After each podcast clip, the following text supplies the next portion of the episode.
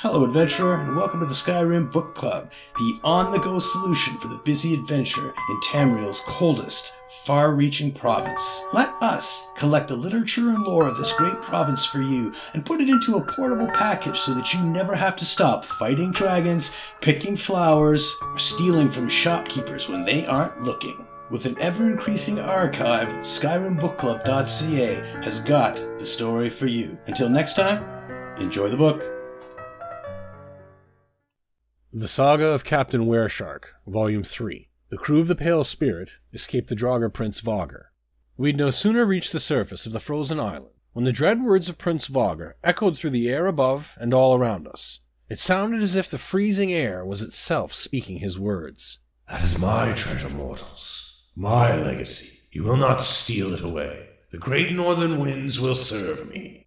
Yet as we hurried up the extended landing ramp of the Pale Spirit, hauling our liberated booty, no more Draugr emerged from the sunken barrow to pursue us. With the haste befitting an experienced pirate crew escaping with a hoard of treasure, we made the Wereshark's grand vessel ready to sail. With pirates with longbows ready to defend her, and a belly laden with the liberated treasure of a long dead Draugr prince, the Pale Spirit unfurled her crimson sails.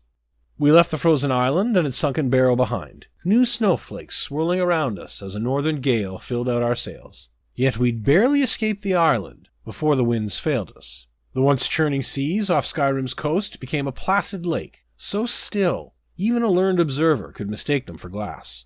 There was no sound, no wind. Even the lapping against the spirit's hull went silent. To those on the grand boat, it was like we were frozen in time, but I suspected an even more terrifying fate. Prince Vogr, as threatened, had stilled the northern winds. While we could row, such activity was strenuous and slow. It might be days, even weeks, before we succeeded in rowing to shore, and the pale spirit's belly was laden with gold, not provisions. We could not eat gold. Would we starve amidst this placid sea, as the cruel, glowing eyes of Prince Vogr observed from inside his sunken tomb?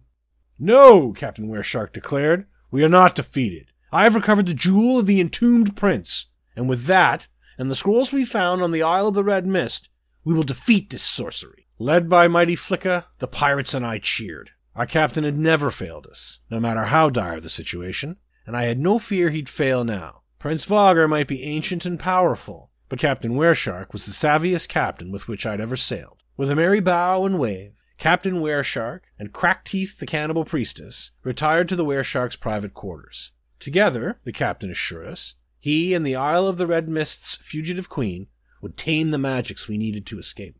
With our captain and the Queen of Bones set to their task, there was naught for the rest of us to do. Vimy played a merry tune on her flute as Naramo sent sparks of magic into the empty air, determined to solve the problem on his own. Some others arm wrestled or threw dice, while the more industrious of us, under the watchful eye of mighty Flicka, swabbed the decks clean of blood and checked the ropes and sails. When the wind returned, and we were certain it would, we'd need the spirit in her best form.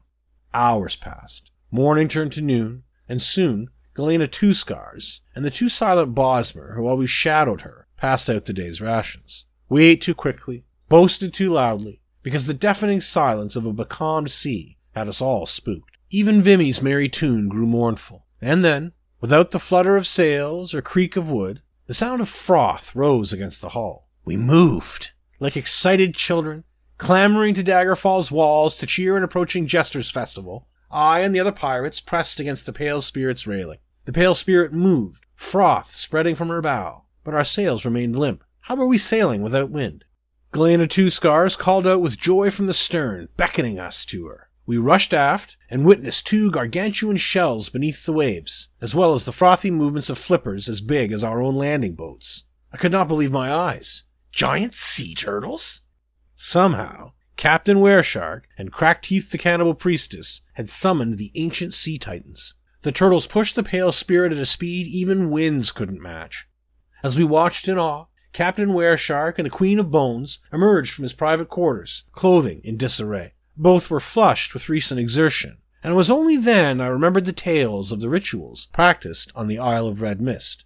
Tales perhaps too graphic for an account such as this. Whatever the captain and priestess had conjured in the Wereshark's private quarters, it had worked. Smiling with her bright yellowed teeth, Crackteeth brushed aside the clattering bone charms in her hair and pointed to the sea. Behold, ye simple pirates!